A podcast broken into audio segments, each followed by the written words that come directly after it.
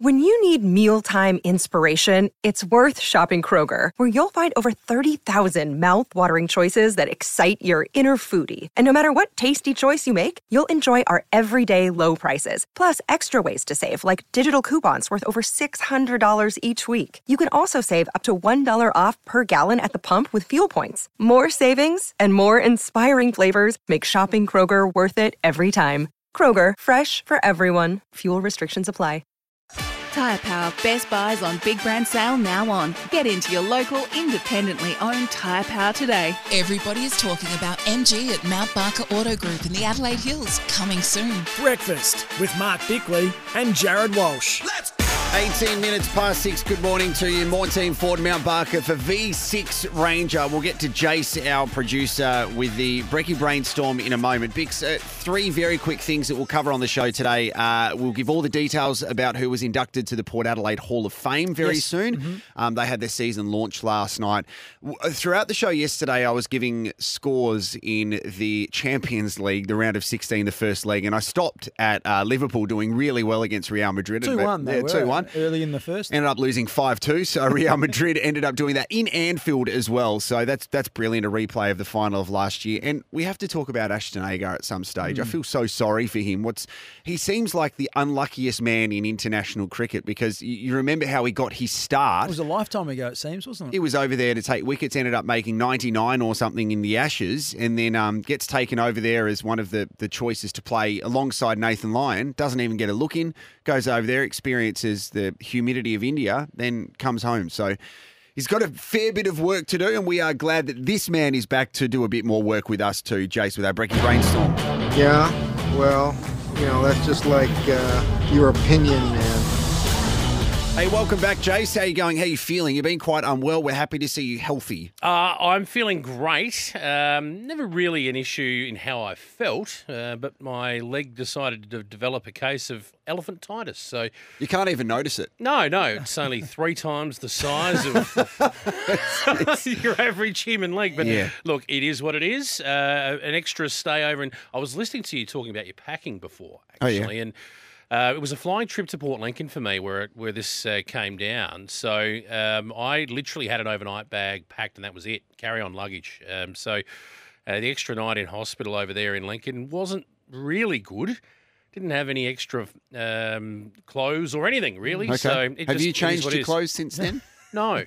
Well, neither's Bix. Bix is No, wearing the same no. t-shirt he's worn all week too. I don't. What's happening? Do we need to all have a chat? Excuse me, it's not the same shirt.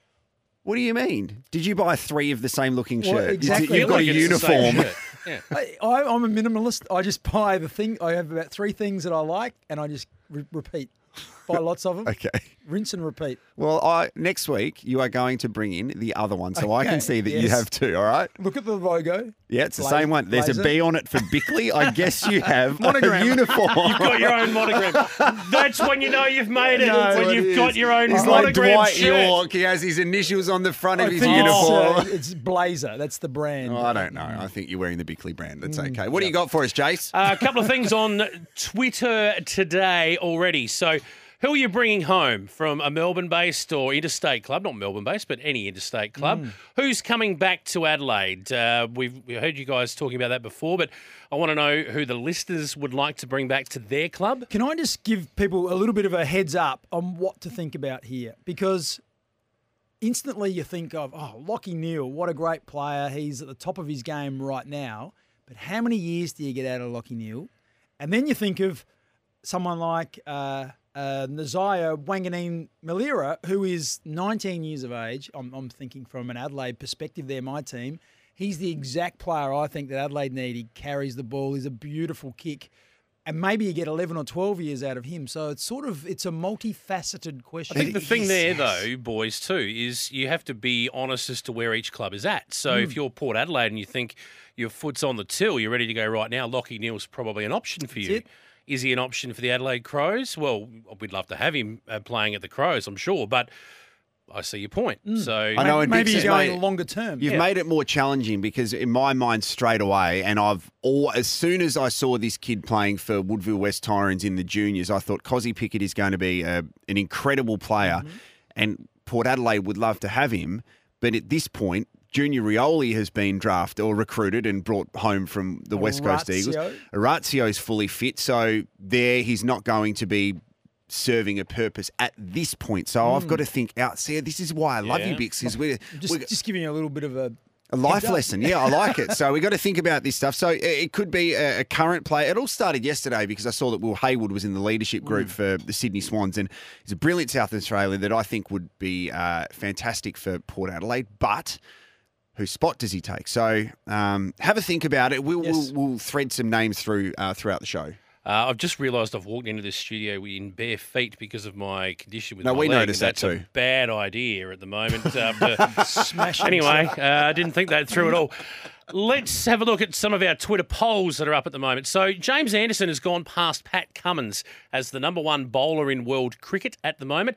Anderson and Broad have also taken more wickets now combined than Warne and McGrath did. It Wow. begs the question: Who's the best bowling pairing of all time? Now, I've gone with three options and an other here. So I've gone in the end with Warren and McGrath, Broad and Anderson, and a West Indian pairing that gets forgotten um, too often, and that being uh, Curtly Ambrose and Courtney Walsh. They took a lot of wickets between them as well. What about if you go back a little bit?